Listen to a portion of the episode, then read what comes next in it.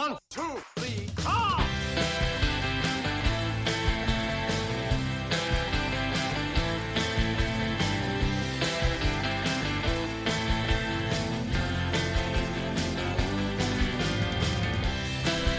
If you wanna be happy for the rest of your life, better rank some Beatles songs with your wife. So, from my personal point of view, come and rank the Beatles, me and you. Ooh, How about that? that's pretty good. That's what I got today, off the top of the head. Wow. Brilliance at work. You're all welcome. Nailed it. Nailed it. I mean, that was like a whole You didn't even know that was coming. I didn't. I am I'm shocked. I I'm stunned. High five. Very nice.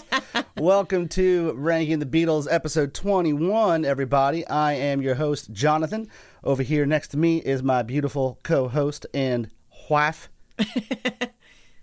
Oh, Julia. I thought you were gonna say my name. Sorry. uh, hi, my dear. How are you?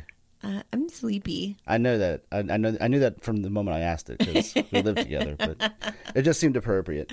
Um, but yeah, welcome to the show, everybody. Uh, if this is your first time, we are going down a list of 223 songs written and recorded by the Beatles and ranking them in order of uh, least preferred to most preferred.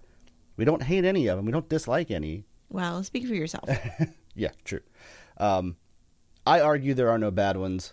Julia might disagree, um, but that's what we're doing here on the show. Uh, if you have been here before, you know how it works. Uh, we have a guest on every week um, to discuss these rankings. This week is going to be a little bit different, though, because uh, I guess maybe a year or two ago, my band played a show here in New Orleans uh, with another band, um, and I've kept in touch with one of the with the singer from the band uh, over the social medias, as you do. And when we started this podcast, he reached out and said, "Hey, man, really enjoying the show." I said, "Thanks, bud. Uh, would you like to come on at some point?" He goes, "Well, you know, it'd be fun, but I tell you, my wife is actually a really huge Beatles fan. Not so much me." Um, I'm surprised you didn't murder him. well, I mean, I feel like you have to know somebody a little bit better to do that. Okay, that's fair. if I was to justify that, but I'm not going to justify that. But sir, it was justified. He doesn't like the Beatles. Fair enough. Innocent. um, so I thought it would be an interesting way to look at um, how the Beatles factor into relationships. Uh, obviously, you and I have a relationship uh, in which the Beatles play somewhat of a role, as evidenced by the fact that now, 13 years into marriage, we somehow have a Beatles podcast, which I would venture to say when we first met, that would not be something you thought you would have done. Were there even podcasts when we first met? Well, okay. uh, you got me on that one. But uh, No, sure. I, I get what you're saying. Yeah. Yeah. No, I that's probably not a thing that I thought that we would be doing. Yeah. Um, but you know, it's been a weird we it's been a weird year, y'all. right. but um, yeah, I, I think that there's a, a trajectory in which the Beatles have uh, wedged themselves in our life together. That's When- fair. If you think back, like over various times in our in our courtship and our marriage and our life, where the music has been a big part of it, or um, you know, like you know, whether it's a song that we dance to at our wedding, or Oh, nothing good.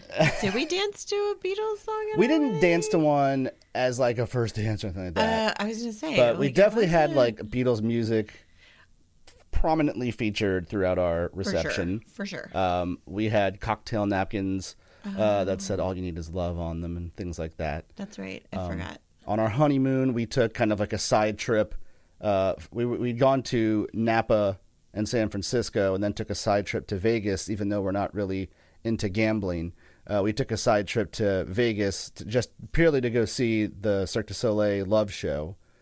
Um, Yeah, I think we put like a quarter in one machine just so Yeah. when people are like, "Did you gamble?" We could be like, "Yes, yeah, one hundred percent gambled."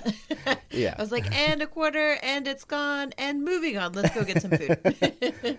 Um, obviously, we've seen Paul in concert several times. Yeah. Uh, we went to London and Liverpool for our 10 year anniversary and went to all the historical spots and all the nerdy things that I'd ever wanted to do. And you were totally game for it. it was fun. We listened to the Beatles music on a regular basis in the house, aside from just planning for the podcast. So I, yeah, I'm like pretty regularly now. Yeah. I have to prepare for podcasts and listen to some songs that I've never really heard and before it was just every time we drove, and it was on satellite radio.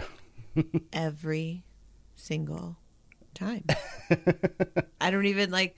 It's ridiculous to pay for Sirius because all he would listen to is the Beatles station. And I'm like, just play it on Apple Music or Spotify or whatever. Right. I'm like, there's no sense in paying just to listen to Beatles songs that you have available everywhere else. I don't know. There's something fun about not knowing what's coming, but I guess that's also what the shuffle button is for. So Exactly. But long story short, you know, we have done many uh, a Beatle themed things in our relationship.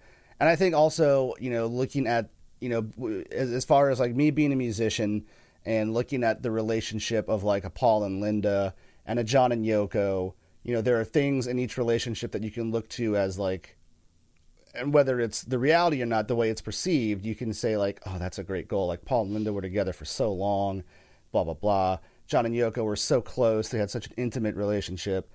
Um, you know, there are things you They can cared look at. about the same things. Yeah. They were politically active together. exactly. Like that all I find that very cool. Yeah, and those are things that I think you can look at as like, you know, kind of like a couples goal. Hashtag couples goal.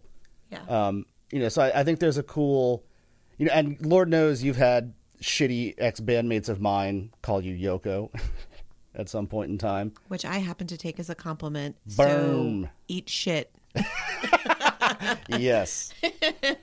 yeah, we're, we're. I think it's time to kill that as a uh, as an insult. I agree. If if if a guy in a band calls a woman Yoko, she should be like, "That's right, motherfucker. What about Right? it?" Yeah, like I happen to inspire someone that you think is great enough to be in a band with. So again, eat shit.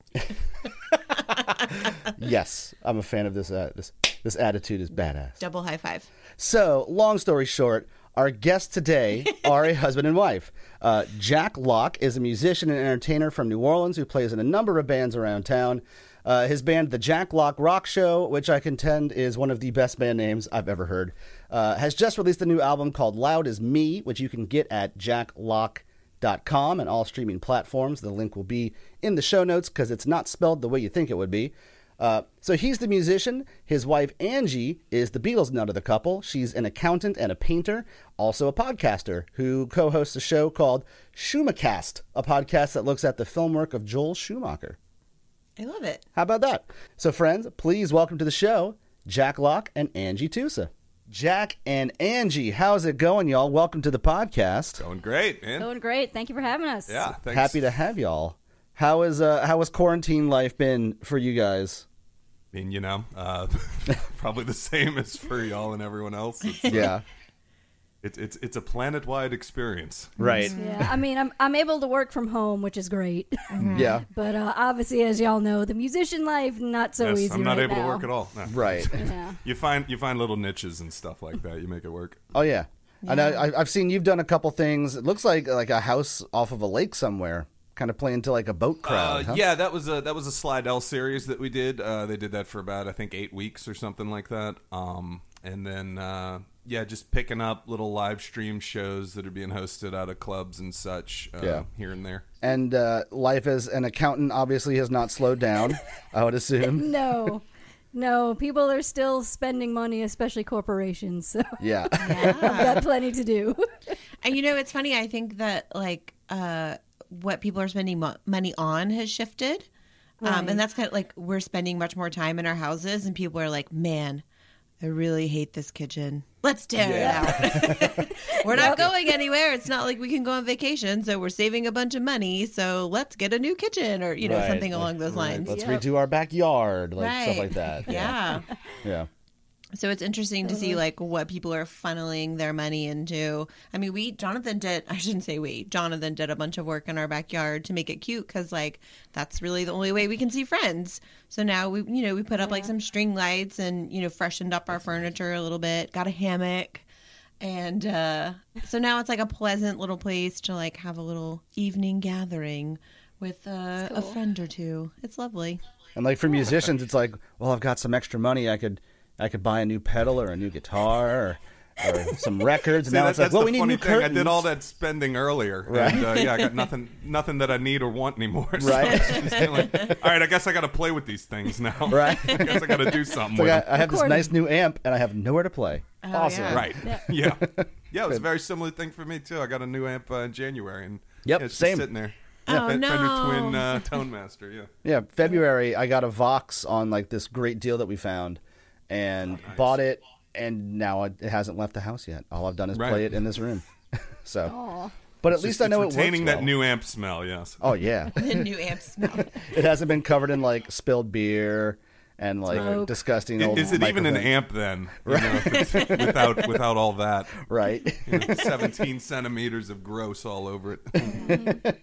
Well, let's uh let's hop back a little bit. Uh, let's turn the clock back. I'm curious to know uh, how the two of you both uh, discovered the Beatles, you know, independently in your lives. I know Jack, when you and I first talked about this, you mentioned that Angie was the big, big Beatles fan of the of the couple. So I'm curious for both of you individually, you know, where does it enter your lives? Okay, you want me to go Yeah, ahead you first? go ahead first. All right. Um, I I can't tell you exactly when it started. I do remember in third grade being made fun of because when they asked us to draw our favorite band, everyone else was doing New Kids on the Block, and I did the Beatles. Twinsies, we're twinsies. I had the exact So- same shit happen. So I mean, it's definitely been a long time, but it was when the Beatles anthology came on. Right. I watched that with my dad. We taped it, and then I watched it over and over and over and over, and became obsessed. Yeah. And yeah, I mean that's pretty much where it's been ever since. So that's definitely my story. Was there like a first uh, a first record or a first song that like grabbed you that made you really go like, oh shit, this is great? Um, I know he had the Yesterday and Today album, Mm-hmm. so I got a lot of play out of that for sure. Um, that era is still kind of my favorite. Right. Same. He did something to that album Yeah, too, didn't he? we'll we'll tell that story later. Nice. All right, Jack. How about you? Uh, yeah, I can pinpoint the exact song when I uh, became aware of the Beatles. It was "I Am the Walrus." Nice. I was like three or four years old, uh, and this song came on, and it terrified me. Yeah. it just scared the shit out of me. And so, yeah, every time that it would start with that intro, I'd run out the room you know, as a kid, you know, as a small child. But it was funny to me because uh, we would take these road trips and stuff. You know, that was my dad spinning the record um, at the house because you know records were still a thing back when I was small. Right. Uh, I mean, I guess they're a thing now, but I mean, they were like one of the only things back then. Uh, but yeah, he would he would play the oldies station uh, when we go on like trips in the car and stuff, and "Love Me Do" would come on.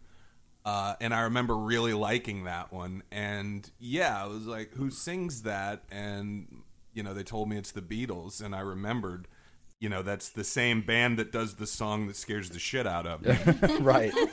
and so, yeah, I feel like from a very early age, uh, that, that kind of ingrained in me this sort of idea that, like, oh, okay, well, you. You can be one entity and do many very different things Yeah. you know um, so yeah that was that was my first exposure Yeah, to, I- uh, to the beatles I think I had kind of a similar realization with that because, like, the first thing that I can remember hearing by them is um, I should have known better. And then I remember going to buy a cassette because I wanted to, like, finally buy a Beatles cassette and not knowing what to buy because they looked so different on everything. right Um, Yeah. And I just got the one that seemed the most obvious, and it just said the Beatles, and it was the White Album, which is completely different than what's on a Hard Day's Night. And then, good lord, when like Revolution Nine came on, like just like I'm the Walrus, terrified, oh, terrified me as a child. how, how old were you I was probably nine, eight or nine. I was young, Okay, yeah. really young, and I just remember being horrified by like, what is this Wow. nightmare juice on this record? like, holy you can't shit! understand you got no point of reference for any of that yeah. And then even like as you know, as I got into it more, as I got older, when you would listen to things like like once I first heard about like the Paul is dead rumor and all that, mm-hmm. and that's like an inherently kind of creepy thing when Oh, you that's start listening. deep dive isn't it Oh, it is. But when you're young and you start listening to things and hearing like I buried Paul as a like in, in Strawberry Fields in this kind of creepy, ominous like Mellotron thing. and then you get a record and you can play it backwards and hear "Turn Me On, Dead Man." Miss him, That's miss him, miss him. terrifying. That shit is terrifying. Like, Yeah. what a weird world to go from "Love Me Do" to that, like within the same, Yeah. you know, Yeah. catalog. It's so bizarre. Yeah. Yep. Yeah. uh, so w- when you guys get together, how old are you when you two meet? When your courtship Oh, starts? we're, we're doing this? All yeah. right. Uh, 22 and 23? yeah. Okay. That um, sounds right. Yeah. Goodness. Yeah. Yeah. 22 and 23 when uh, her and I got together. Yeah. I think And I that's know old we were too. yeah, we were right in that same Yeah. ballpark. Yeah. Oh, this is all right. You're making it creepy now. this dude's got the Getting same weird. hair and fucking face as me. Stop. So, so at what point, Jack, do you realize that she is like a, a, a Beatles nerd? Pretty early on. Uh, I mean, I'm a musician. I've been a musician like professionally in, yeah, professionally since I was like 15. So, uh, yeah, that's one of the first things you talk about. Absolutely. Is your tastes in music. Uh, she was big into Tool and stuff like that. I never really dug into them that much. Same. Um, yeah. Yeah.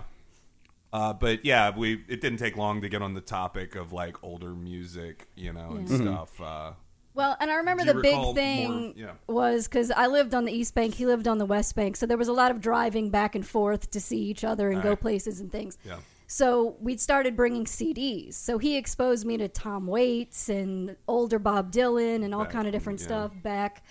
And so somewhere along the way, I think he told me he's like, you know, I like the Beatles, but I can't really. If I listen to a song, I don't know if it's John or Paul singing. I'm not that familiar with it. George, yeah, because I hadn't And dug like- that deep into him before. I'm like, Right. we're gonna fix that. Fix that, yeah, So yeah, we- that's right. That is how yeah. that went. Yeah. So we went through starting with "Please Please Me" all the way through Abbey Road, Nice. going through every single, you know, at each car trip. Uh, yeah, go a she little and then she force fed me the whole uh, anthology documentary uh, series. Dude. Ooh, I have and not. that's the DVD version She's- probably by that point. So Julia has like longer. somehow managed to like escape every time I'm like, we have Oh, five free five free That's hours. impossible. Do you want to watch the uh, anthology? She's like, I don't want to do that right now. I do No not. way that happens.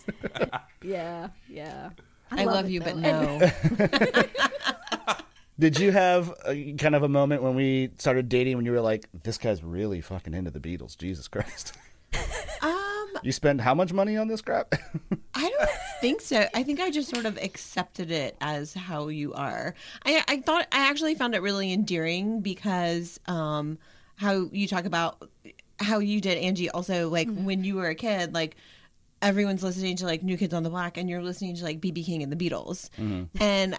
I find that adorable because you're like, well, I don't care what you're listening to. This is what I like, and this is what I'm going to listen to. Like, I think Yeah. that's wonderful that you and you you've remained this way. Like you're always your own person. You always like what you like, and you don't really care what people think about it.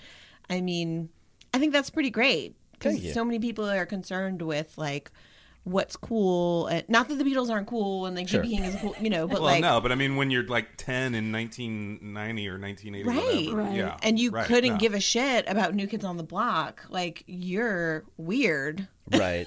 I mean, no, that that is a high vintage of not giving a fuck. Yeah, That's, yeah. I, well, and you know, I think even at that age, it wasn't that I didn't give a fuck. It was just that like I was used to being like I was kind of like ostracized for other things. Like at the school I went to, like I didn't Same. have like the same amount of same. money as every. Like my parents weren't rich. Um, I didn't live in the right part of town, so like I kind of got that shit anyway. So it's like, Mm-hmm. well, I'm not gonna not like what I like because I'm getting made fun of for that because I'm getting made fun of for ten other things. Oh, like, well, yeah, I mean, Right. I think that's the great constant through any period of civilization or history. Uh, kids are the fucking worst. they really are. yeah. It's true. yeah but and then i think you know even you know once you're in your your teens and 20s where i think you do kind of put more of a premium on people's perception of you or like of what's cool i Oh, may, big time. i maybe Big wasn't time. so like open about the things that i liked that weren't perceived as cool there was a time when like oasis was super out of favor and i was just like well yeah they're, they're cool but meanwhile i'm like Yeah, yeah. I'm like counting the time until the next record drops because I love Oasis. And now Right. someone's like, "You like Oasis?" and I'm just like, "Man, fuck you. Yeah, I do. Eat shit." like I don't give a shit now. Like that. And that's the good thing about like your 30s. It's just like I'm settled into my ways. piss Yeah. off. Yep. I like what I like. I I, can't care anymore about that I do shit, not yeah. care any longer. Yeah. But also, cannot. I it helps you to like find your people. You know, Yep. like you find people that either have the same likes or loves as you, or you find other people who just don't care, who like you for who you are, and like don't care that you maybe like the Beatles a little too much. I feel like a switch flips in your brain at some point between your mid twenties and your mid thirties, Yes. where it's just like it, it it is no longer chemically capable for your brain to give a shit about certain aspects that Yeah. were Yeah. really important once upon a time. Yeah, True. Yeah. yeah. That's my experience. Yeah, and I, I- think it comes with on. just like self confidence and Mm-hmm. you know, the older you get, the better you know yourself and the more confident you are in the person you are. And the more you know who you are and like who you are, the less you care what other people think about it. I think I grew into that pretty early. Yeah. yeah, I would say. no, that's good, man. There- There's so many times I look back on my life and it's like that would have gone so much better if I'd have just been a little bit more chill and cared a little bit less. No, that, that I think that's No, spot that's, on. That's beautiful that you found that uh, Yeah. center really early. Yeah. Yeah. And I think that's one of the things that I think attracted me to you in the beginning was like that was something that I was like struggling with. Yeah. And that's definitely a way that I feel that I've grown since we've been together Mm-hmm. is I've gotten more aware of like being comfortable in my own skin, being cool with who I am and liking what I like. Yeah. And that makes it easier to have a partner who helps, you know, kind of push for that. Yeah. Yeah. Absolutely. Aw. Aw. Is this like marriage therapy or are we with the Sweet Beatles? episode. We, we need we need to get like a piano thing layered under this this moment. So so so Jack, who's your who's your Beatles then? Who's my Beatles? Yeah, if if if the Beatles are like Angie's favorite thing, who's your who's your Oh, fa- oh, who's oh, the, I- I who's see the band you're you would start a saying. Uh, podcast about? Oh goodness. Uh, yeah, like she alluded to earlier with uh, yeah, I would say like Beck, Dylan, Tom Waits for sure, uh, David Bowie. Mm-hmm. Yeah, Bowie. Bowie's probably my Beatles. Cool. Yeah. Nice. That's a that's a good one. I can get down with Yeah. that. Okay. No, I, I, I've really grown into digging super deep into the Beatles uh, since.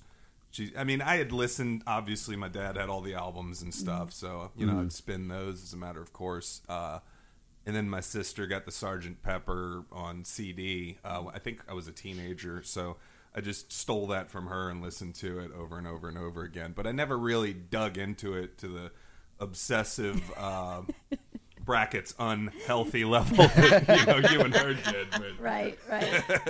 I love but it. yeah, no, uh, I've really grown into more of putting that in sort of my milieu of uh, this is kind of what makes me who I am. Number one as a uh, a listener of music, but also as a producer of music. Right. Okay. Yeah. I like that. there's there's a there's there's such a rich wealth to mine from. Mm-hmm. Uh, just not even trying to ape it or anything. Just uh, just listening to it and gleaning like, oh, you can do that. I never Right. thought to do it quite that way, and springboarding off of that, you know, that sort of thing. Yeah, and I think that's one of the great things about their catalog and their their work as a whole in every aspect. Um, is it really makes you realize like if you are doing something that you love to do, there's really no limit to how you can do it or what you should do with it. Like, and I think whether it's you know music or a visual art or film art or anything like that, you know whether it's you know your music or your painting, like you can literally just do whatever you want to do. Like, Yeah, That- uh, yeah, you're you're saying that you're kind of touching on a through line for me that I never realized. Yeah, that's the same way with Bowie. It's the same way with Beck. Yeah, It's the yeah. same way with uh, Tom Waits to a lesser extent, but uh, Definitely Dylan. I mean, Dylan for sure. changed Yeah, he never he never many does the same concert twice. You know? exactly. Yeah. Um, I, I- yeah, that's the sort of thing I gravitate towards. So it's kind of Yeah. interesting that I never did before. Yeah. To me, anyway. I love it. Um, would you guys look at any kind of role that the Beatles or their or their or their music play in your relationship? Like, I was kind of thinking about this for us. Like, you know, we've had these great experiences together. Like seeing McCartney live, uh, going to Liverpool and London, and like visiting those spots. Um, you know, just like little fun, like you know, going to see A Hard Day's Night at the Prytania Theater, like little fun things. Uh, playing Beatles songs at our wedding reception, things like that. Um, and obviously, I think there's been this kind of at least me kind of like pulling her into this fandom a little bit more, you know. Sure. And obviously now we have this really great thing that we get to do to, to, to do together. That when I first thought about it, like I would have never thought she would have wanted to to do this with me. Um, Right. When somebody was like, "You should have a co-host," I was like, "Well, God, who am I going to get to do this, like totally niche weird thing?" And she's like, well, "I'd do it." I was like, "No shit, really?" Um, but it's great now. I can't imagine doing it with anyone else. Um, yeah. so no, it's, it's, a good, it's a great dynamic. Just Yeah, with the like- uh, the way that you know you were brought into it and everything. Uh, you know, you've got that sort of perspective that someone who's like just as much into it as as, as Jonathan, uh, it's not going to work out quite as well. I think. Right. You've got Right. that sort of push Yeah. and pull. Right. Mm-hmm. Right. If it's just like two nerds sitting around talking about how great the Beatles are, like I feel like there's 70 podcasts that do that already. Yeah, yeah. And the way that I feel about it is like if someone is like 100% in agreement with me about anything, especially in the sense of like a host situation, mm-hmm. it's like, well, yeah, one of us is useless. You know, It's like- You're not going to have much discussion. Put No. it that way. You're like, Right. yeah, that was great. You're right. Yep. Yeah. Yeah. And it's great because I've learned so much doing the podcast. Like, I feel like I'm developing my appreciation for the Beatles. And I'm forcing Jonathan to like think about the songs maybe in a different way. Yeah. I mean, you you know, and have guests to, too. yeah. Like guests have have forced Jonathan to think about the songs in a different way. Like it's sort of, you know, it's all very moving around, changing minds sometimes a Mm-hmm. little, and just an interesting discussion. yeah. Yeah. Yeah, I think it's it's nice because it's forcing me to listen to songs that I've heard a million times and try to listen to them with not maybe fresh ears but fresh perspective and a bit more um, analytical perspective and realize Yeah, it's far too late for fresh ears yeah. for you. Yeah, But it's interesting to like yeah. all of a sudden hear a song like uh, we did an episode earlier on um oh what's what was the song uh on you like me too much off of uh, Help, and all of a sudden she like we're sitting on the couch and she's listening. She goes, "This is some misogynistic gaslighting shit." I listened Yeah. to that episode. And I listened and I was like, "Oh my god, you're you're spot on." This always made me kind of weird, but I get oh shit, this is weird. Oh yeah. Like I remember he was like sitting in a chair in our living room and I'm on the sofa and I'm like listening to it and I just turned to him and my eyes are like saucers and I'm like, holy shit. That's funny. you It hits you listening to enough. It's like a? Kennedy 9/11 moment for you. You remember like where the furniture was. Felt like- there was dust on top of the picture frame. Where were you the moment you realized you like me too much? It's Was totally awful. gaslighting. Ugh. Who Yeah. sings that one? Like who wrote Uh, the that's song? George. Jo- oh wow. Yeah, that's a George. Watch tune. out for the quiet ones. Holy shit. right. Yeah. Well, we're going to talk about the quiet one actually. So let's do Yeah. this. Let's take Oh, I a know. quick break and then we're going to come right back and we'll dive into one from the quiet one. So we'll be right back, you guys. Stick around. Ba-da-ba-da-ba. Welcome back to the show, everybody. We have Jack Locke and Angie Tusa with us here, and we are going to do some ranking. Are y'all ready? yes. Let's do it. All right. Coming in at number 198 is Don't Bother Me. Since she's been gone, I want no one to talk to me. It's not the same,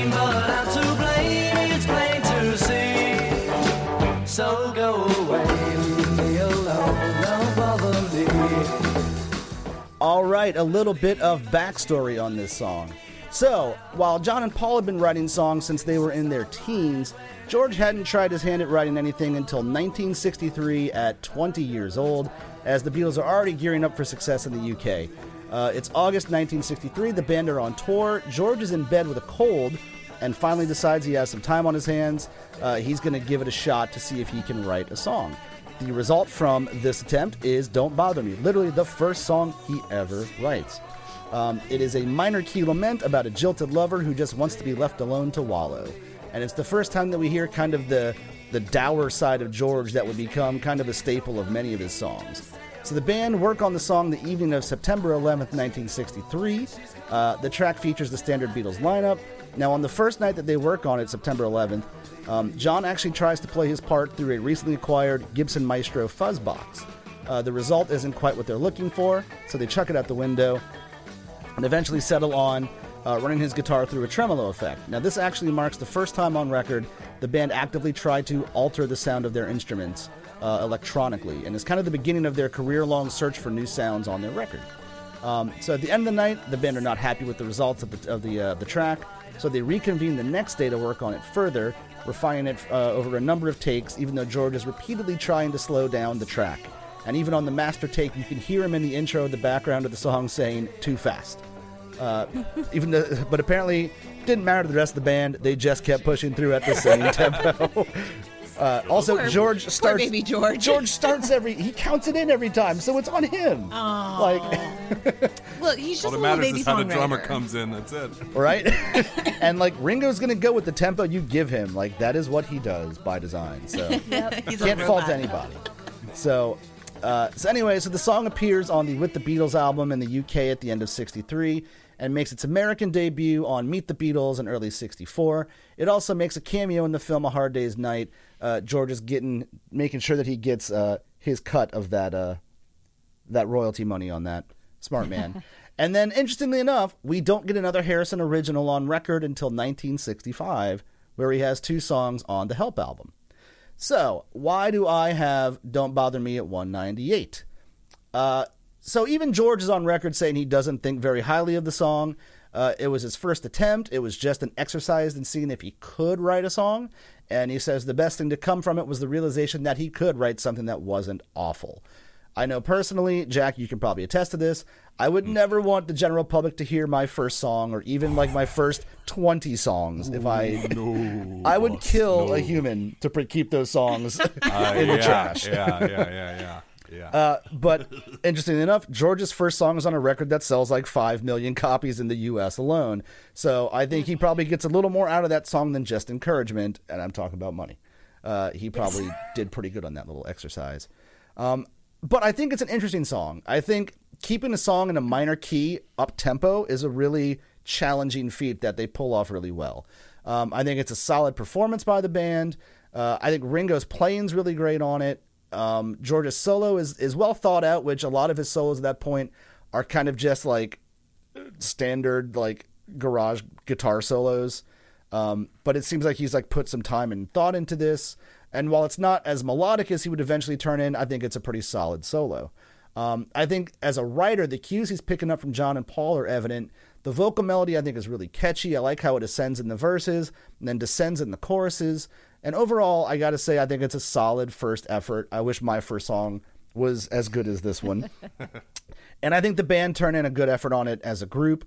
Um, it's obvious that there's tons of room to grow from here, but overall, not a bad start for a 20 year old songwriter. What do you guys think?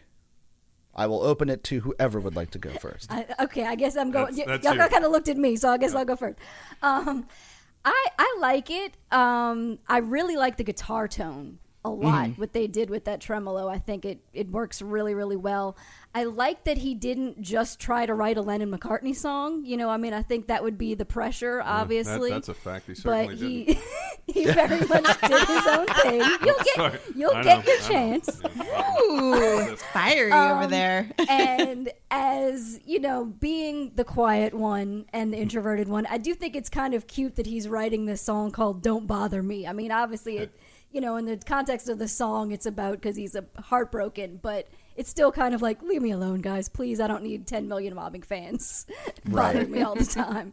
and that's very much like also his kind of attitude anyway. Like he never really warms to like the massive fame that they have. Yeah. Yeah, you're right.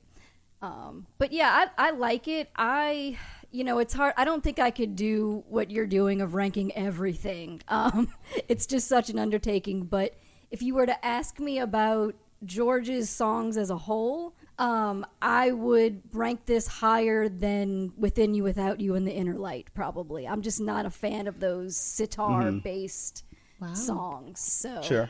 Uh, you Yeah. don't you don't like songs that only have one chord? You don't like that? not, not as much, no.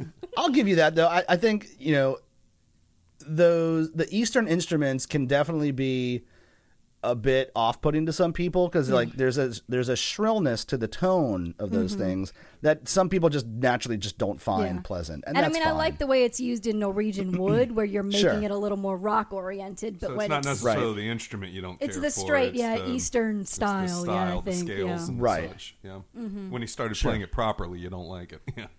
right. All right, your turn. Oh, woof, woof, woof. What an out of tune droner based in yawn sauce. Jesus Christ. Yeah, it sounds like someone trying to sound like the Beatles. You know what it sounds like? It sounds like stock surf rock played behind an advertisement. Ooh, Wow. yeah, I can It kind really of, does. It's it's I can like hear it's it. like I, you could hear the Monkees doing that song early in in uh, that show's career. Don't knock the Monkees, buddy. Oh no no no, no! we're not, we're Okay, not. No, okay, I grew up sure. listening to the Monkees, but yeah, if we're we're, we're not talking Monkees, we're talking. I'm fucking getting old listening right to Monkees. Yeah.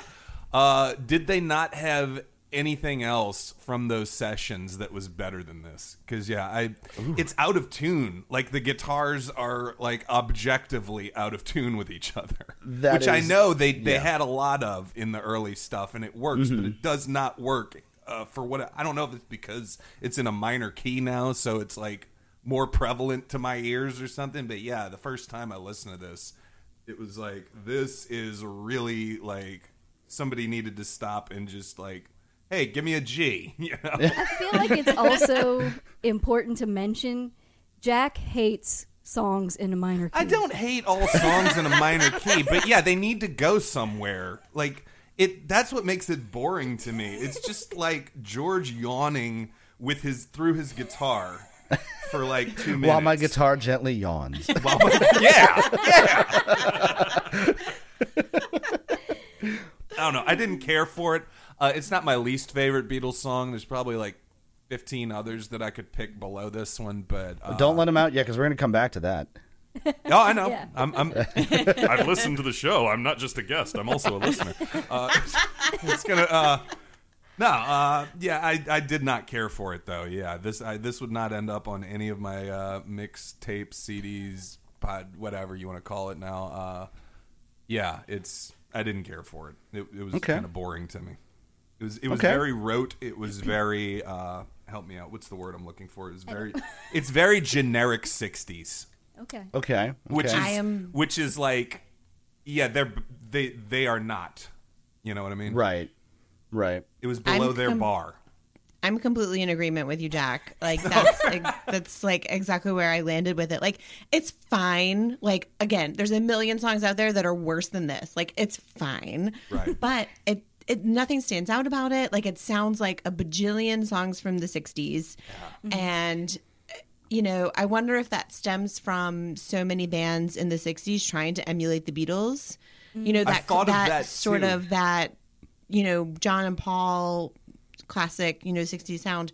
And mm-hmm. also George has kind of joined the ranks. You know, Right. he's trying to do a John and Paul song and just kind of like he just lands like a little bit below. it, it just like yeah like I, like i said it sounds like the also rans from the Mm-hmm. 60s like all these one hit wonders you know Yep. never was is that, that you can dig into that, that pop up every now and then on like well never on like terrestrial radio but like Sirius XM special Mm-hmm. They're on like little Steven's Underground Garage show or something. yeah, like that. man, stuff like that, where it's like, oh, okay, that was a thing, and then you find out, oh, that's actually the Beatles. It's like, ooh, really? Okay, Ooh. all right, Yeah. nice. That's try. fun. It's really funny because that's exactly the same thing. Like, that's exactly what you mentioned on the couch earlier. Yeah, You're like, yeah. this just sounds like every other generic 60s. Yeah, all right. It's not Pop just song. me. Yeah. Good, good. It's just very generic. Like and yeah, it's just like okay. It's Yeah. a song from the 60s. Congratulations. It started and we're done. What's next? I hope it's better. Yeah. Yeah. yeah. Okay, so we're interestingly torn down the down the line of Beatles Right. fans versus casual fans. Interesting. Interesting. so, interesting. so at 198, would you say I'm in the right ballpark? Would you say I'm too high, too low? I'm okay with that number. You're okay with it? Sure. I mean, there's take there's as- plenty of songs that that are to come that I I have likely never heard before. Right. So yeah, it's it's hard for me to gauge. Like, yeah, that sounds actually exactly where it belongs. You know, it's like I, I'm not I'm not qualified to make that call. I mean, yeah, I defer to your fucking expertise. You know, you know what you're talking about. You're going all this trouble to make a podcast. Jesus, I would hope you you know what you're doing. Well, I mean, the beauty is it's all it's all subjective, you know, and I, I have to wonder, you know, is this the kind of song that, as meddling as it may be, is it the kind of thing that only like super fans are gonna like excuse? Because it while it's it's not a great song, I guess comparatively to not just George's work, but like the work of that entire you know time period Yeah. um, you know, is it something that we give a pass to as fans? Um, that maybe like, I, I don't know. Even George was like, it's it's nothing worthwhile, you know. Sure. Well, especially yeah, in comparison to his later work, uh, which was I'm guessing you know previous at that point when he made that quote. Yeah. Uh, yeah. It doesn't even it doesn't even sound like the same artist. So yeah. Yeah. Mm-hmm. I wonder if I wonder if once it came out, if, if and maybe this is why we didn't get anything from him for two years at that point. Mm. You know, was he just waiting until he had something that he felt was a bit more bulletproof? Yeah. Could be. Did he spin the record and like? Oh boy, this really sucks.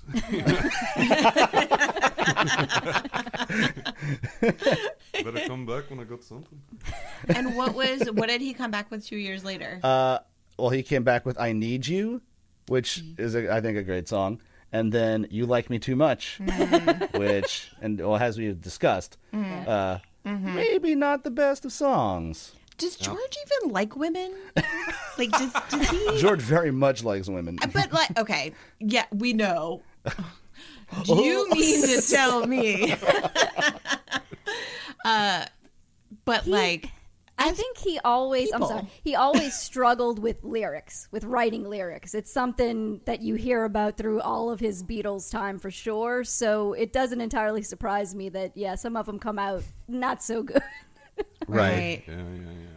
Yeah, like maybe he just isn't really good at expressing his feelings in words. Like, put a guitar in his hands and be like, "Give me your feels with your guitar." Amazing, spot on. Like, Oh yeah, his music is undeniable. crushing yeah. it. Yeah, But try and convey your emotions through words, and he's just like, he gets there. He gets there. Yeah, Yeah. he does. Like once you get to like, while my guitar gently weeps, Mm-hmm. something. Here comes the sun. Yeah, And Yeah. then Yeah. you know once you when you move to like all things must pass and like into his solo work, there's definitely like, but there's also there's some honkers in there. Like there's sometimes where he's just it's just not the best. Yeah. As great of a song as My Sweet Lord is, the lyrics are nothing to write home about. Mm. no. No. And Piggies, I mean, I know some people swear by it and everything. It just it's a real clumsy song to me. It's like, oh, did you get the irony that I was going for? That they're eating themselves? Right? It's bacon. It's like, That was all right, his- It's yeah, bacon. it's not a good fucking metaphor. that was his mom's suggestion. Oh, that was his mom's. Never was- listen to your mom's artist. Well, that's why George sold a million records and not George's mom. Her records. Now watch, he's gonna he's gonna put Piggies as number one on this list, and, and The friendship shock of over. The whole yeah. podcast. Piggies is number one. Well, you've ruined it. Wrap Shit, it up. This Piggies is the last good at that. episode, guys. I love it. Well, I think we I think we can put a pin in this one. I think we're good. Oh, thank think heavens! so. I don't need to think about this song ever again.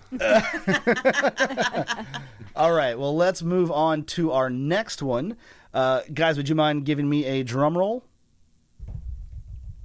Coming in at number 197 is Ask Me Why. I love you,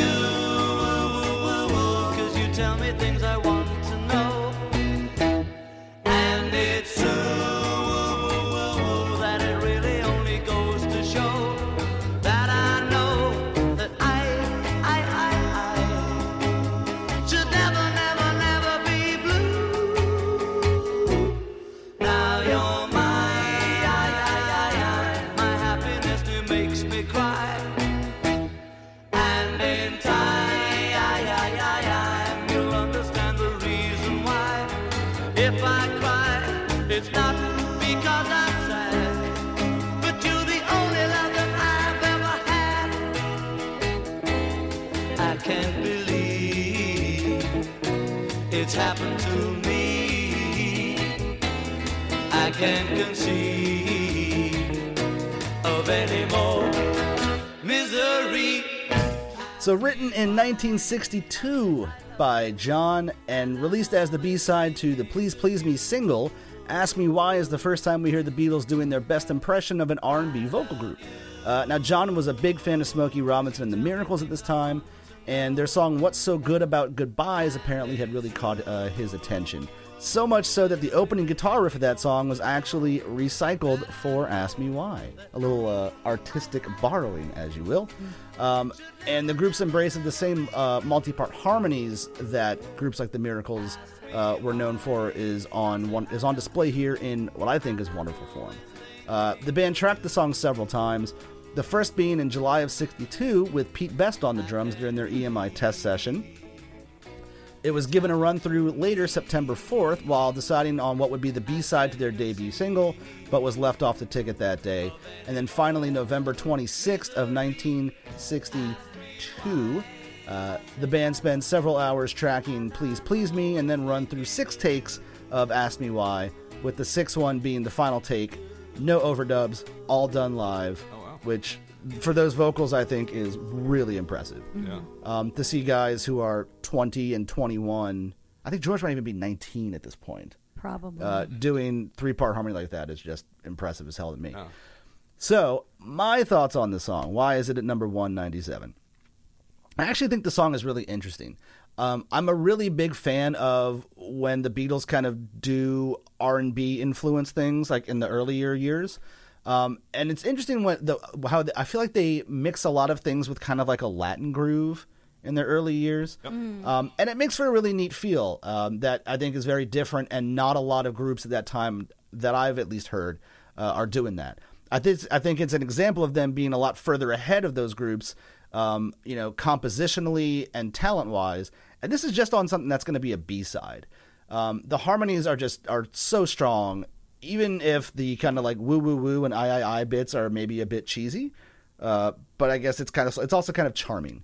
Um, I think John's lyrics they're maybe a bit syrupy, but they show real literary growth. I, the line "I can't conceive of any more misery," um, the way he delivers it makes it like such a great and unexpected rhyme scheme. I think is really cool.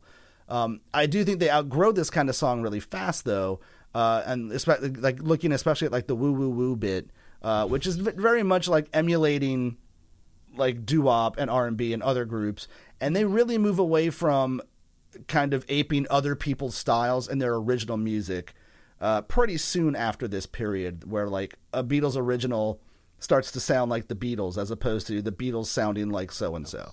Um, I think their, but overall, I think their confidence and their skill on this delivery of the track uh, probably helped buoy it a lot more than the track is worth. Um, I think because they're so good at this point, they make the song better um, than it probably actually is. Um, and overall, that I think that makes for what turns out to be a really strong B side track. So, my my own two cents on it. I open the floor to discussion. Uh, I feel like it's like when I first heard it, all I could think was Roy Orbison as far as like songwriting structure. Sure, yeah. yeah. Because Orbison writes, he doesn't write pop songs. It's not verse, chorus, verse, bridge, chorus, chorus, and uh, it's it's almost operatic in nature Yeah. the way that he writes. You you you will see sometimes a verse coming back in, but there's going to be an alteration to it. Uh, Mm-hmm. and a significant one too. You, nothing really repeats itself, Right. Uh, in any kind of way that is really immediately visible.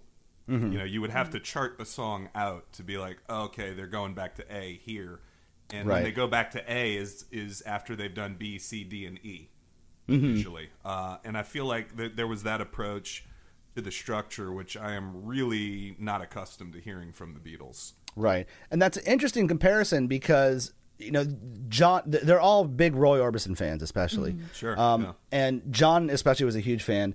And "Please Please Me," which they tracked earlier in that day, was originally written uh, and recorded in a slower Roy Orbison feel, Hmm. uh, with a very like "Please Please," like a, like a higher octave Sure, type thing. them out and Um, everything. And it, George Martin's suggestion was like, no man, pick that up and that's a hit. Yeah, Uh, hit so that's definitely where they're coming from, like at this particular time. Wow, Uh, okay. So it's it's almost like you said. It's, like now I'm thinking about it as you mentioned it.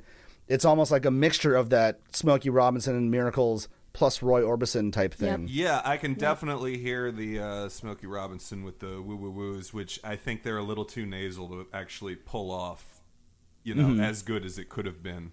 I, Sure. I, I would like to hear more of an R and B cover of this song to see if it works better for me Yeah. than mm-hmm. this mm-hmm. one did.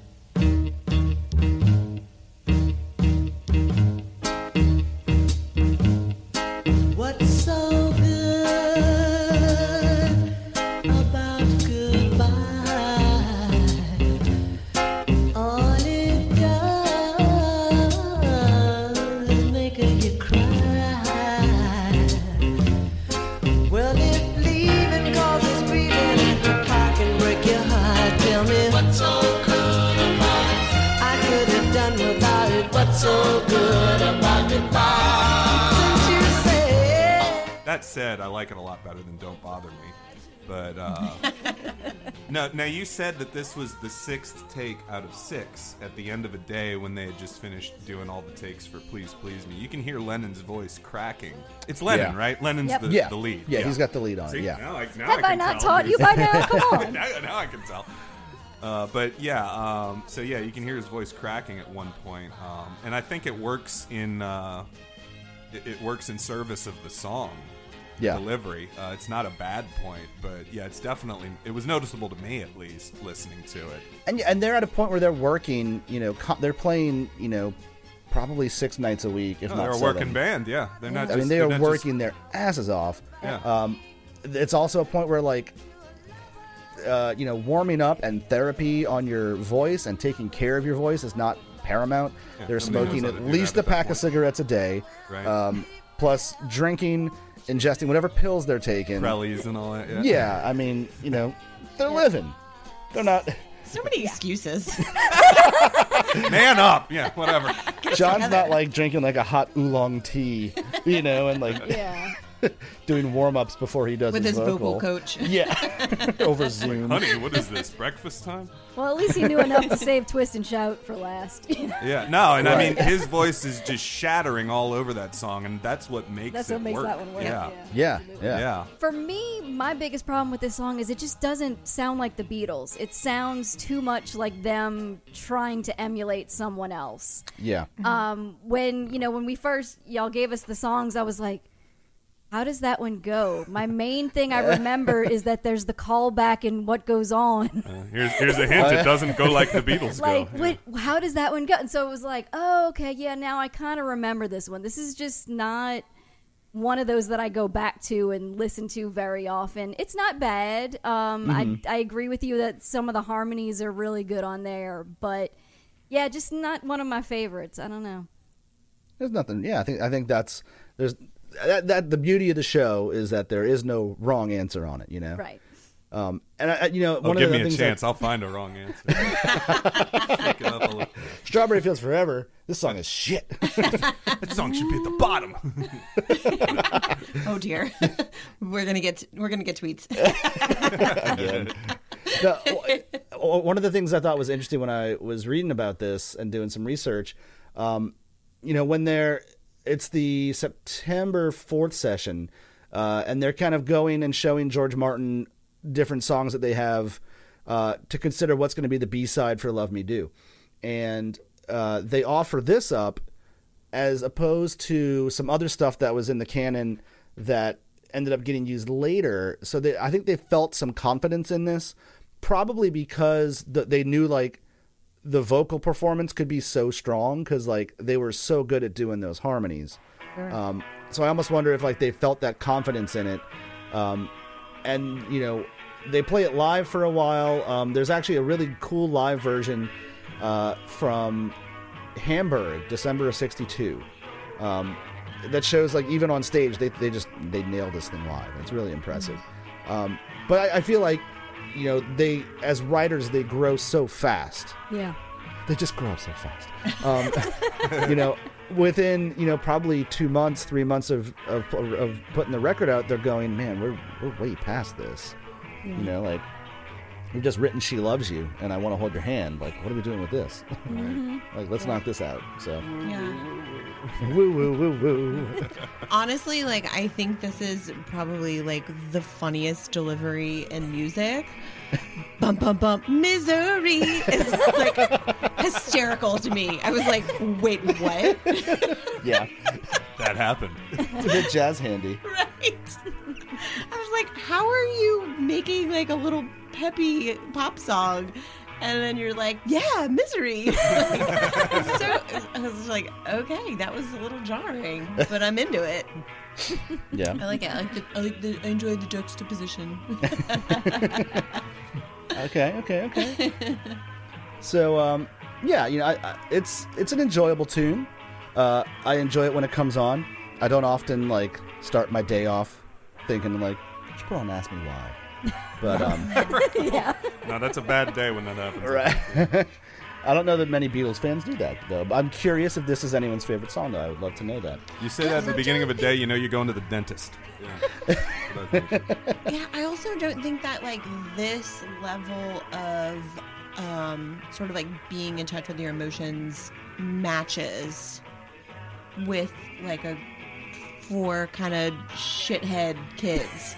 You know, like they're Yeah. they're kind of shitheads a little bit. You know, they're young and stupid, and like you know 20, they're yeah. That you don't yeah, anything they're yet. funny and you know they have their, that whole personality. And I I'm just not like the the the message of the song just doesn't gel. Like I'm just not buying it. Like like they're cutesy love songs. Like okay, Mm-hmm. I'll take it.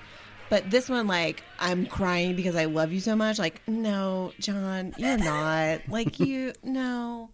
I'm just, I'm not buying it. Yeah. Well, Like- and Angie, I, I think you kind of hit it on the head. Like it just it doesn't quite sound like the Beatles. It Right. sounds like the Beatles trying to sound Yeah. like Yep. someone else. Yep. Yeah, and I think that's one of the things about like their their earliest songs, and this I, I think fall it probably is the case for any writers. You know, your earliest work is always kind of like a product of your record collection, mm-hmm. and it takes a while before you like oh, you know how to write your oh, own kind of song. Um, and I think this is still one of those points where it's like a product of their record collection. Like even when you go if you go and listen to the the miracle song uh, what's so good about goodbye the guitar intro at the top is the same guitar intro at the top of ask me why just Wow. different key like they were just like Oh, they, pulled, they pulled a Chuck Berry, huh? yep We'll that. so yeah I, I, you know i think it's the it's it's a product of a of growing writers um you know up and coming writers but obviously the uh, the promise is there they show Yes. they show good potential yeah yeah. so uh so 197 think we're good Yeah.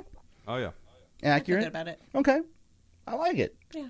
good consensus we've we've knocked two more off the list Yes. progress. Yes. Well, let's take a quick uh, a quick pause for the cause, as they used to say in Radioland, and uh, we'll come back and do some rapid fire questions. We'll be right back. All right, we are back. Jack and Angie, can we do some rapid fire questions? Yes. Oh sure, why not? Wonderful, Julia. Rapid fire theme song, go.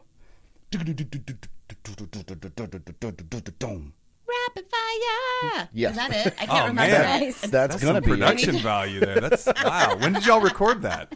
Did it in Pro Tools, using the old Neve console. Did a little tossed it off in my home studio. I didn't warm up the pipes, you guys. I'm sorry.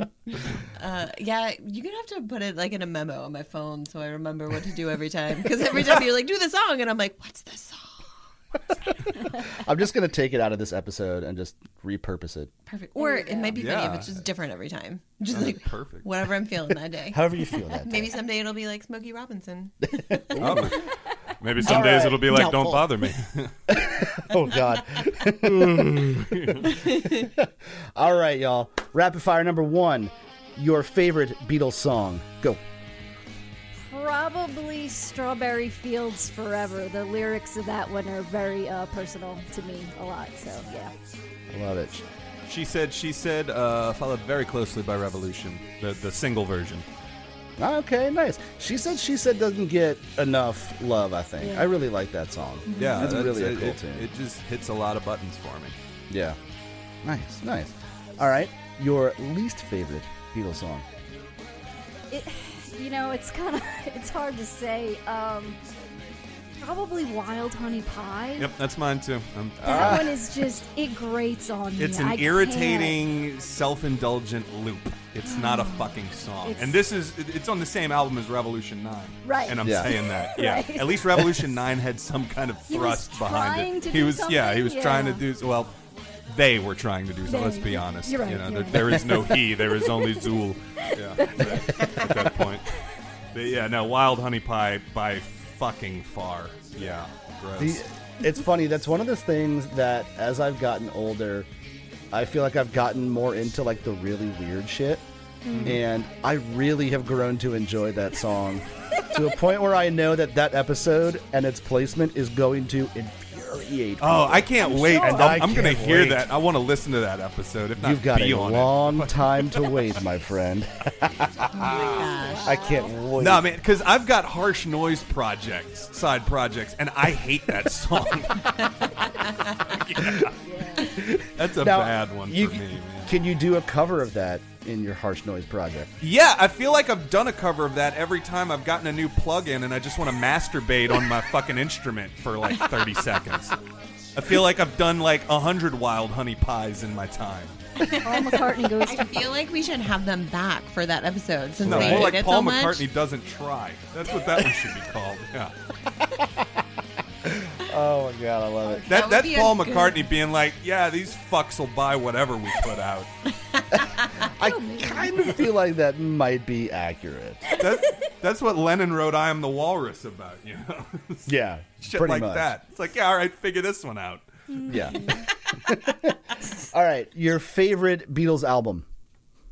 you know, it's Rubber Soul and Revolver are Mm-hmm. like right there, and maybe Rubber Soul inches it out just a little bit more. That's more. funny. That's funny. 'cause Yeah. I, I feel the same way, and Revolver edges out Rubber Soul for me. You guys are the perfect couple. It's adorable. it is adorable. Here's the oh, cue the piano part again. Yes, under this bit. No, yeah. The Scrubs, uh, Oh, the. Scrubs sensitive piano. That means If you, time if you haven't heard the, uh, there's a Scrubs we rewatch show with Zach Braff and Donald Faison. That's really really good. And they talk about how at some point they realized that was like a recurring like joke bit, like them like realizing that the melody was a thing was like, and the discovery of like the one time like I think there's an episode where like Zach Braff's character actually just goes like. Bum, bum, bum, bum, bum. yeah, that's It makes it like the sad thing, and like it just took it off from that point. Like it was. What's just funny is that you did the little the little riff there, and my mind didn't go to Scrubs instantly. It first went to Dr. Katz. It's like that Yeah. means here's the music. You know what that thing, means? yeah. That means our time is up. Wow. I haven't seen that show in Throwback. forever. Right? Yeah. Deep cut, yeah. N- now Man. now we have definitely dated ourselves here. Yeah. right? Yeah. Whoops. Presented Uh, in Squiggle Vision, this podcast. All right. What is your least favorite Beatles album? I I mean, I feel like in terms of the one that I go back to the least is probably Beatles for Sale. Okay. It's just Yeah. like too much. You could tell they were they were just churning them out at that point. It was like we need to put another album out. So here you go. Christmas market's coming up. We got to get Yeah. product in the store. Right. Yeah. I mean, that's really Christmas that's what it time is. You know, is here again. I love that song. I O adore that song. T spells out. now, for me, I, I like a lot of songs on it, but if we're talking just cohesive albums, it's got to be White Album for me for my least favorite. Mm-hmm. Yeah, it's it's Interesting. not so much a Beatles album as it's like a bunch of solo EPs, Yeah. kind of mashed together, and then a track from Ringo. yeah, like listening through the whole way. Um, yeah, the value of individual songs doesn't matter to me in that scope so much as like the album as a whole experience. And yeah, White Album. I don't know, especially knowing the history behind that album and where they were personally. It's just a depressing listen to me. Yeah. It's Do not you guys? Beatles. It's Paul. It's John. It's George. It's Ringo. Um, Yeah. doing their own thing. Go your own way. No, it's uh, yeah, it's Do you find when you know the backstory behind the creation of something, does it affect your enjoyment of it? oh, I mean, Of like art? Yeah, it. I can still enjoy like if I enjoyed songs with ignorance, uh, I can still enjoy them on that level. Um, you know, it doesn't nothing no no amount of information ruins uh, a listening experience for me. But yeah, it does it does change it um, i- if if I'm really listening in depth to something. Yeah. Yeah. But I mean, even before I knew about what was happening uh, historically with them, uh, you know, like I said, my pop would spin these records, and whenever he put White Album on, it's like these. Even as a kid, I'm like, these songs don't belong together. Yeah. and and it wasn't in the same way that "Love Me Do" and "I Am the Walrus," you know, hit me as a kid. It was just like something something wasn't right when they recorded this. you know, yeah. Do these guys like each other? That, Yeah. And no, they didn't. What about you, Angie? Do you consume like a lot of like music documentaries and like to get the sort of background behind? Oh yeah, like I said, I mean Yeah. the anthology was. Oh, what yeah, you watched the anthology. got You're me good. there. so I mean, yeah, I've watched the eight days a week. I've watched, you know, and I mean, I think what we watched that Harry Nilsson documentary. that Oh, was really yeah. great. That was Yeah, such yeah, a yeah. good one. watched um, Scott Walker. Is that his name? yeah. Oh boy. That was a fascinating You, you want to go deep interesting into guy some there. uh, but yeah, we avant-garde, love yeah. Scott all that Walker. kind of stuff for sure. There's your guy. There's your off Yeah. ramp. Yeah. Have you guys seen the Big Star documentary? The which one? The Big Star documentary? Not. Do you listen to Big Star? I don't think so. No, Oh. Do you listen to Big Star? I guess not. I guess, I guess we don't. Maybe we will Guys. tonight. Yeah. Guess what you're doing with the rest of your Guess what Sunday. Yeah. Y'all got to get on the big star train. All right. what what, uh, what genre real. is that? Who's on? Rock. Okay. They're from Uh, Memphis. Power Oh well, put a fine guess point we on Yeah. it. can, go power pop. You're good. Power yeah, pop? That's better. Yeah. uh, it's very much um, British invasion influenced, uh, like 60s influenced music through a early 70s filter. If that makes Okay. sense. Like it's basically like guys who were competing with like the Led Zeppelin of the world by writing really great Beatles songs. Ooh, I not have- Beatles in like they sound just like the Beatles, but like the influence of like melody is so important. Uh, you know, well recorded, beautiful, pristine pop rock songs. Okay. I have wanted to ask you this since we did that show like two years ago at Hi Ho or something, and I never got around to it that night. Mm-hmm. Um, I feel, and you agree at times, I think. Yeah, I think Uh, so. yeah, you know where I'm going with this. Yes. Uh, ELO uh, is if the Beatles had made it into the 70s. Mm-hmm. Uh, Squeeze is if the Beatles had made it into the 80s. Interesting. Okay, I haven't considered Squeeze uh, in that regard, but I could see that. Yeah. I would almost feel like XTC might be in that category as Yeah, well. I can see that too. Yeah. ELO definitely. Um, I mean, even you know, I think even Lennon's on record as saying like, you know, they they picked up where I am the Walrus left off. Like they are like Yeah. what we would have done had we gone on. Uh, I didn't consider considered wow. squeezing that though. That's a good point. Yeah, every really single. Squeeze song I've heard, and like you know, yeah, there's there's all. What's the big one? Uh, Can't remember right now. The fruit of another. Tempted. Yeah. yeah, Yeah. that. Yeah. I mean, yeah, there's that, but I mean, every time I like dig a little deeper, you listen to like Sirius on First Wave or something. They'll play Squeeze songs. Like, oh, I never heard that one before. It's like, wow, that's like the Beatles via the '80s. You know, yeah, with, I could see that. yeah, for me at least. Yeah. Interesting. Mm-hmm. I, I like. I actually had like a squeeze greatest hits record, but I never like did like a deep dive Went, further, went further into, into the like catalog. B sides and C sides and stuff. Yeah. Yeah. Now yeah, I want to. like I know, so, I know singles, and that's Yeah. kind of the the gist of what I know. But now I'm like, I, I, now I'm curious to dive into that. Yeah, That's what yeah. we're doing with our Yep. Sunday. So you guys do Big Star, we'll go It's squeeze, we'll report back at exchange here on midnight. Awesome. Well, one more before we wrap up. Um, I'm going to alter this a little bit.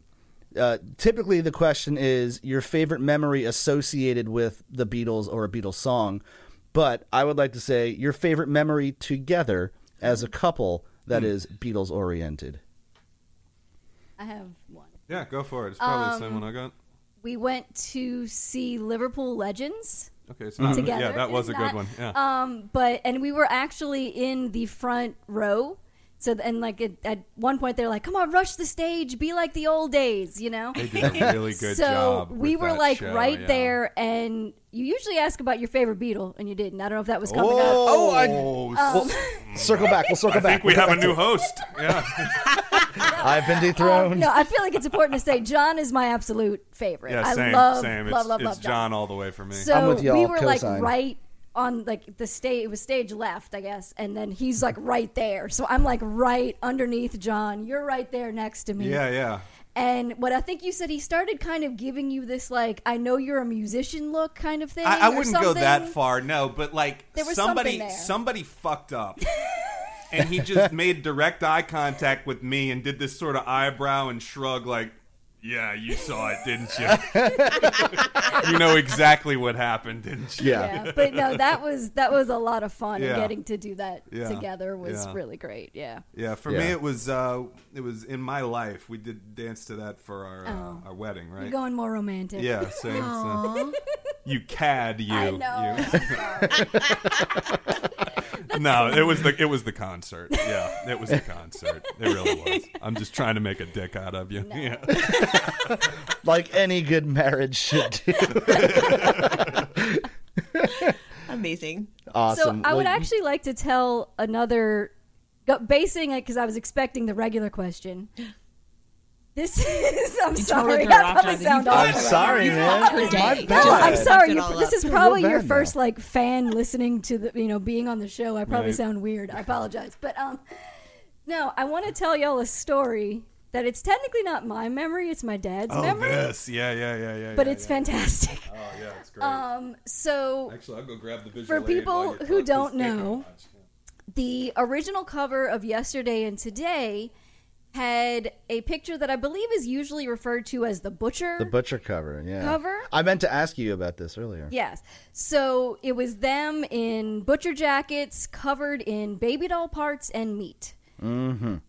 How anyone thought, yes, let's go ahead and release this for sale. I don't know. That's called art and shit, bro.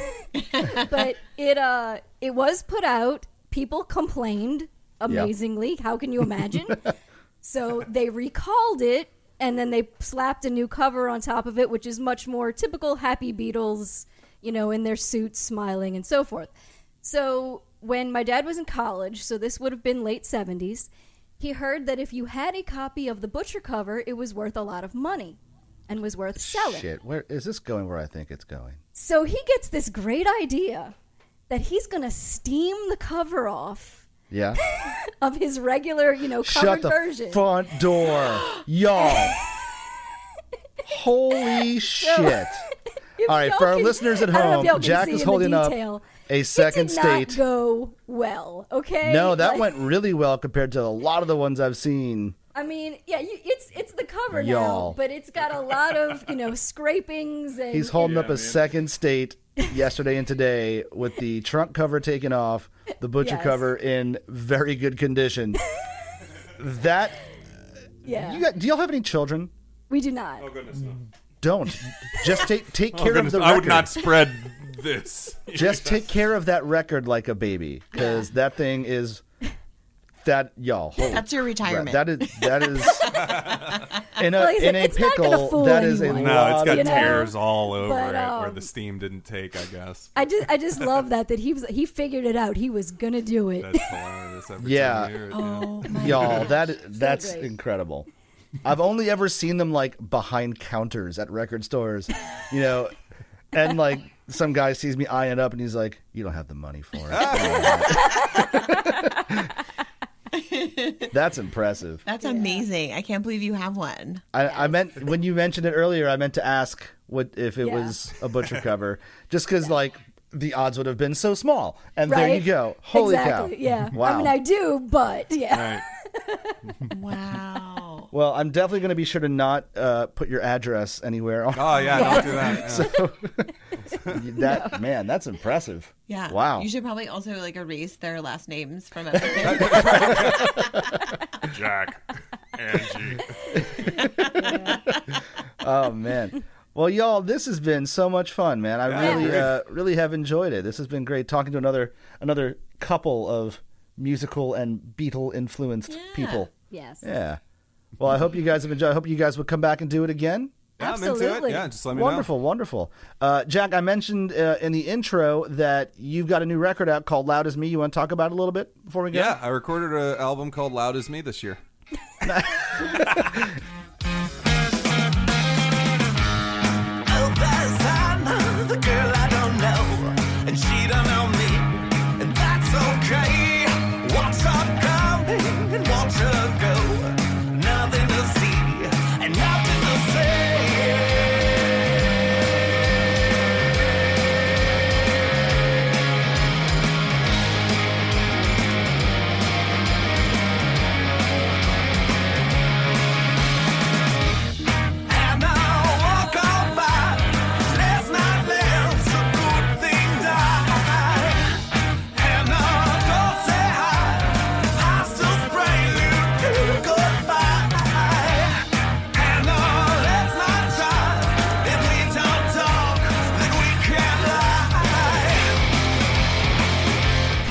it's out now. Uh, go to jacklocke.com. Make sure you spell my name right. Um, and uh, J A K L O C K E dot com. And there's tons and tons of links of where you can buy that from or, or stream it, check it out if you're into checking out music you've never heard before. And because he's not as great as promoting, I'm just gonna say it's basically as close as getting the live performance on a record Of the Jack Locke Rock that Show. you can get. They really went all out and tried to make it as loud and crazy as the show. Yeah, So yeah, the guy It's we a good thing, recorded with. especially in these COVID times, to Yeah. get a little bit of a live. Yeah, we recorded over at Studio 13. That's Ryan Tucel. He did a real good job of capturing the uh, the energy of those Yeah. songs. And if I can, if I can say, I think Jack Locke Rock Show is literally like one of the best band names I've ever heard. like it's so simple and to the point, but it's just it's so catchy and good. Like that's just a great name. Yeah. That's a great band name. It sounds like it should also be like a TV show. Yes. And now, next up, the Jack Locke Rock Show. Hosted by Matt Pinfield. Oh yeah, yeah. What's up, guys? This is Matt Pinfield. Welcome to the Jack Locke Rock Show. Stop dating us. Oh man, it, You are it makes really sense. just. Oh my goodness. this is Kurt Loder. Matt Pinfield's out today. Is he out of prison? He's out of prison now. Who's in prison? Matt Pinfield, right? No. Ah, gotcha. No, I, I, I, don't, I have no idea what he's up to. Like, I know he's been like MIA. I can see don't his he was in entire like bust and face, like anytime anybody says his name. Yeah. It's Oh, just yeah, he- he's in the- identifiable. in, in the brain stem at this point. an identifiable flesh-colored orb of a man. Flesh golem draws near. And Angie, tell us about your podcast. Yeah. Oh, yes. So it is called Schumacast, and we are going through the entire filmography of Joel Schumacher because, you know, so many people, they always remember Batman and Robin. Batman and Robin. Everything. But he also did Lost Boys. He did uh, Phone Booth. He did um, Phantom of the Opera. Like, he was a, similar to kind of like with the music we're talking about, he was a director who did not want to be typecast and did many, many different things. So, um, yeah, you know, not all of them are great. Obviously, I would not defend Batman and Robin. It's for his wild honey pie. Yeah, Yeah. but uh, no, it's a really, it's been a really interesting journey through his career. We just finished um, the episode that was out was Batman Forever, and then I believe by the time this goes up, we should also have up one called The Babysitter, which has Alicia Silverstone and I think it's Oh, Jeremy Carrie London. Ellis. No, it you're thinking Ellis? of The Crush. Yes. God, was that movie fucking weird? Yeah. Oh This God. is this one is also pretty fucking weird, and I don't necessarily recommend it. Mm. But like I said, Alicia Silverstone and one of the London twins. That was at least a fun uh, flashback to the '90s. Wow. Wow. Wow. That is extremely 90s. I was. Yes. They popped in my head today because um, Kevin Smith was talking about it's like the 25th anniversary of Mallrats or something like Yeah. that. And they're doing. Uh, he's of course thank is doing a Mallrats sequel now, 25 years later. Um, and I'm like, I wonder if Jeremy London will be in that because like, wasn't he shitty? I don't know. I think he was like abusive or something. He did something shitty. Uh, Uh, One of the may be right. Londons was was shitty at the end of the day. I don't forget, know. but Well, if you're an actor, Yeah. it's a roll of the dice, I guess. Yeah. Mm-hmm. right. Uh, well, now that we've touched on domestic violence, All right. let's wrap up the show. Yikes. Speaking of John, oh, oh, oh, Don't. That man full grew and learned from his mistakes. Yes, yes. uh, low hanging fruit. I gotta, I gotta grab it. You gotta grab it. Someone's got The to. low hanging fruit's the juiciest. you know? Well, y'all, this has been a blast, man. Thank y'all so much for joining Oh, us on you. the show today. Thank you for having us. And uh, let's do it again. Hopefully, we can do it in person next time. Yes. Killer. Well, y'all have a great weekend, and we will holler at you soon. All right. Awesome. Thanks, y'all. Hi, y'all. Bye bye. Jack Locke and Angie Tusa, y'all. How about So that? fun. So much fun. It was nice to talk to another couple. I know. I feel like we. It's rare that we meet other, or we talk to other couples anymore Yeah, because we're always in lockdown. right. We're always uh, just keeping it by ourselves. We usually have like one visitor a week in our backyard. Yeah. I should specify we're doing it safely. Oh yeah. Got to keep it safe. We space it out in our backyard, but it's like one or two other people, and we're like, "Hi," Yeah. and then we're exhausted. Yeah. Peopling is hard. Yeah. it's fun to see, you know, how this music has affected other, you know, not just other people, but other couples, and you know, seeing kind of similar, uh, you know, signposts in their in their uh, relationship lifespan, for lack of better phrase. Yeah, yeah, it was interesting. I felt like there was gonna be something cool there. I liked it. yeah. Yeah. So what do you guys think? We've got uh, Don't Bother Me at 198, Ask Me Why at number 197. Do you agree or disagree? Are one of these your favorite songs? We would like to know your thoughts. So leave them in the comments on Facebook or Instagram. Had to swallow there. Uh, like us on all your favorite social media sites. Tell a friend. Leave a, uh review, preferably a good one. If it's a bad one, it will be tossed. um, yeah. So that's about all we got this week, guys. It's been a lot of fun. Have you enjoyed it, Julia? Yes. Excellent, excellent. Well, gang, this is the last opportunity we have to tell you to please. Go vote. If you- Get your butts to the polls. If you are listening to this Tuesday, November 3rd, the day it's released, and you haven't done it yet, please make sure you go vote today.